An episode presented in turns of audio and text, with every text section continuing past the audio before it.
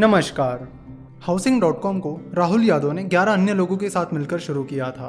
Housing dot com अगस्त 2012 में शुरू हुई। हाउसिंग डॉट कॉम शुरू करने से पहले राहुल यादव ने एग्ज़ाम बाबा डॉट कॉम शुरू की थी। उसके बाद राहुल यादव ने recharge one two three M coupon इन वेबसाइट्स पर भी काम किया था। एग्ज़ाम बाबा डॉट कॉम एक ऐसी वेबसाइट थी, जहाँ पर वो आईआईटी बॉम्बे के पिछले पेपर्स को सोल्यूशंस के साथ पब्लिश करते थे। और वो वेबसाइट आईआईटी बॉम्बे में काफ़ी फ़ेमस भी हो गई थी। फाइनल ईयर में राहुल यादव ने आईआईटी बॉम्बे से ड्रॉप आउट कर लिया।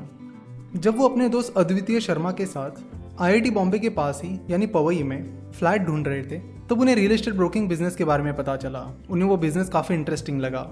और फिर उन्होंने इसमें काम करके रियल एस्टेट ब्रोकिंग से पैसा कमाना शुरू किया। जल्दी उन्होंने अपनी इस आइडिया को एक बिज़नेस में तब्दील कर लिया और हाउसिंग डॉट कॉम शुरू की। राहुल यादव टेक्नोलॉजी की मदद से पूरी रियल एस्टेट इंडस्ट्री को बदलना चाहते थे और फिर टेक्नोलॉजी का यूज़ करके वो रियल एस्टेट इंडस्ट्री को बदलने लगे।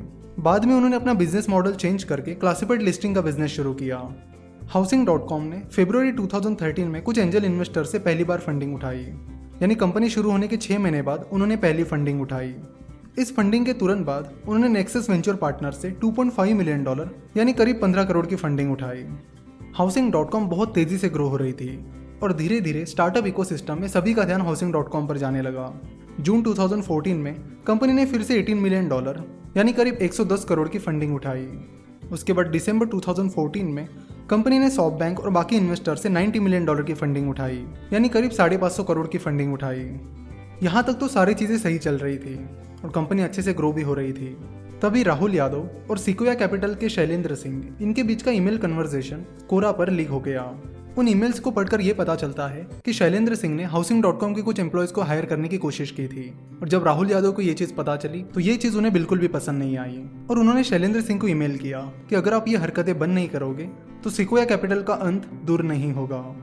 बाद में राहुल यादव एक कंपनी को छह से सात करोड़ में खरीदना चाहते थे और उसके लिए वो हाउसिंग डॉट कॉम के इन्वेस्टर्स के पास अप्रूवल के लिए गए। लेकिन इन्वेस्टर ने जल्दी एक्ट नहीं किया। उनका रिस्पॉन्स बहुत ही स्लो था, जिसकी वजह से उस कंपनी को खरीदने में बहुत डिले हो गया। और जब तक उस कंपनी को खरीदा गया, तब उस कंपनी का वैल्यूएशन सात करोड़ से सत्रह करोड़ हो गया था, जिसकी वजह से हाउसिंग डॉट कॉम को करीब दस करोड़ का लॉस हुआ था। इस इश्यू के बाद राहुल यादव और हाउसिंग डॉट कॉम के इन्वेस्टर्स के बीच का रिलेशन खराब होने लगा।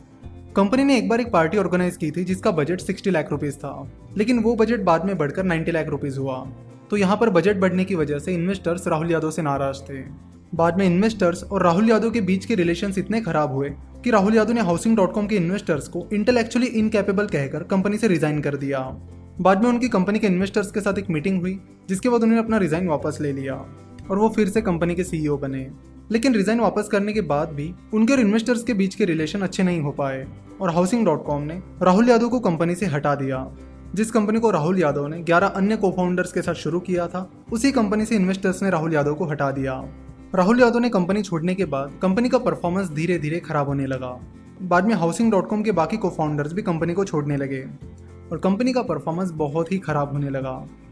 उसी बीच हाउसिंग डॉट कॉम के इन्वेस्टर्स ने कई सीईओ चेंज करके देखे। लेकिन मामला नहीं सुधरा। और आखिर में housing dot com prop tiger इस रियल एस्टेट कंपनी के साथ मर्ज हो गई। हाउसिंग डॉट कॉम ने कुल 135 मिलियन डॉलर यानी करीब 800 साढ़े आठ करोड़ की फंडिंग उठाई थी। और एक समय कंपनी का वैल्यूएशन 1500 करोड़ के करीब चला गया था। लेकिन बाद में कंपनी को बस 400 साढ़े चार करोड़ के वैल्यूएशन पर प्रॉप टाइगर के साथ मर्ज होना पड़ा। इस तरह इंडिया के फास्टेस्ट ग्रोइंग स्टार्टअप्स में से एक स्टार्टअप लड़खड़ा गया। तो सॉफ्ट बैंक जिन्होंने हाउसिंग डॉट कॉम में हेवीली इन्वेस्ट किया था, उन्हें इस डील में लॉस झेलना पड़ा। राहुल यादव का एक ही विजन था कि पूरी दुनिया की रियल एस्टेट इंडस्ट्री को रिवोल्यूशनाइज करना। पैसा और इन्वेस्टर्स इनके बारे में वो कभी नहीं सोचते थे। उन्होंने अपना हाउसिंग डॉट कॉम का पूरा स्टेक जिसकी वैल्यू 200 करोड़ के करीब थी, उसे हाउसिंग डॉट कॉम के बाईस सौ इक्यावन एम्प्लॉयज़ के बीच बांट दिया। उनके लिए कंपनी का विजन और प्रोडक्ट इंपॉर्टेंट था। टेक्नोलॉजी के बारे में वो बहुत ही ज़्यादा पैशनेट है। हाउसिंग डॉट कॉम के बाद उन्होंने इंटेलिजेंट इंटरफेसेस नाम की कंपनी शुरू की, और इस कंपनी के लिए उन्हें फ्लिपकार्ट के फाउंडर सचिन बंसल और बिनी बंसल से फंडिंग मिली थी। साथ ही युवराज सिंह का वेंचर यूवी कैन वेंचर से भी उन्हें फंडिंग मिली थी। लेकिन इंटेलिजेंट इंटरफेसेस शुरुआत में ही फेल हो गया। उसके बाद उन्होंने एनारॉक जो कि एक रियल एस्टेट कंसल्टेंट कंपनी है, उसे ज्वाइन किया। और फ़िलहाल, वो एनारॉक के C T O that is chief technology officer है। अभी हाल ही में उन्होंने कहा है कि जब मैं हाउसिंग डॉट कॉम चला रहा था, तब मैं बहुत ही यंग था और बहुत ही कम मैच्योर था। मुझे उस टाइम इन्वेस्टर्स के साथ बैठकर इस प्रॉब्लम के सोल्यूशन निकालने चाहिए थे, और वो मैंने नहीं किया। इस तरह उन्होंने ओपनली अपनी गलती एक्सेप्ट कर ली है, जो कि एक बहुत ही बड़ी बात है। बहुत सारे इन्वेस्टर्स कंपनी के मेन डिसीज़न पर बहुत ही लेट रिस्पॉन्स करते हैं, जिसकी वजह से कंपनी की ग्रोथ कहीं ना कहीं थोड़ी धीमी हो जाती है। और यही वो चीज़ थी जो राहुल यादव को बिल्कुल भी पसंद नहीं आई। पर इस चीज़ के बारे में उन्होंने कभी इन्वेस्टर्स को खुल के नहीं बोला। वो सीधे अग्रेसिवली एक्शंस लेने लगे, और चीज़ें धीरे धीरे बिगड़ती चली गई।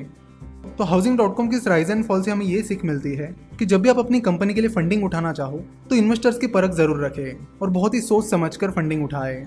कोशिश यही करें कि ज़्यादातर कंट्रोल आपके हाथ में रहे। दूसरी इंपॉर्टेंट चीज़ जो इस केस स्टडी से हमें सीखने मिलती है, वो ये कि आपको हमेशा इन्वेस्टर्स के साथ खुलकर बात करनी चाहिए। जो भी इश्यूज़ हैं, बैठकर सॉल्व करने चाहिए। आज एक्चुअली हमारे ऑफ़िस की लाइट चली गई थी, जिसकी वजह से हम ये वीडियो रिकॉर्ड नहीं कर पा रहे थे। और जब हम ऑफ़िस से निकल ही रहे थे तभी मिस्टर विवेक पंत, जो कि आईवर्सी नाम की कंपनी चलाते हैं और वेब डेवलपमेंट का काम करते हैं, उन्होंने हमसे कहा कि हमारे यहाँ इन्वर्टर है तो आप हमारे यहाँ बैठकर रिकॉर्डिंग कर सकते हैं। और फिर उनके यहाँ बैठकर हमने रिकॉर्डिंग पूरी की। तो Finnovation dot com Mr Vivek Pant का बहुत बहुत थैंकफुल है।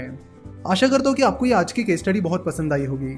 अगर वीडियो पसंद आई है तो इसे अपने स्टार्टअप बिज़नेस और फाइनेंस से जुड़े दोस्तों के साथ ज़रूर शेयर करें। अगर आपको इस वीडियो से रिलेटेड या स्टॉक मार्केट से रिलेटेड कोई भी सवाल है तो आप हमें nine zero four nine six four one four nine one या eight zero double five eight three five eight three five in numbers पर कॉल या व्हाट्सएप कर सकते हो। हमसे जुड़े रहने के लिए आप हमें फेसबुक ट्विटर और इंस्टाग्राम पर फॉलो कर सकते हो। वीडियो देखने के लिए और हमारे साथ जुड़े रहने के लिए आपका बहुत बहुत धन्यवाद।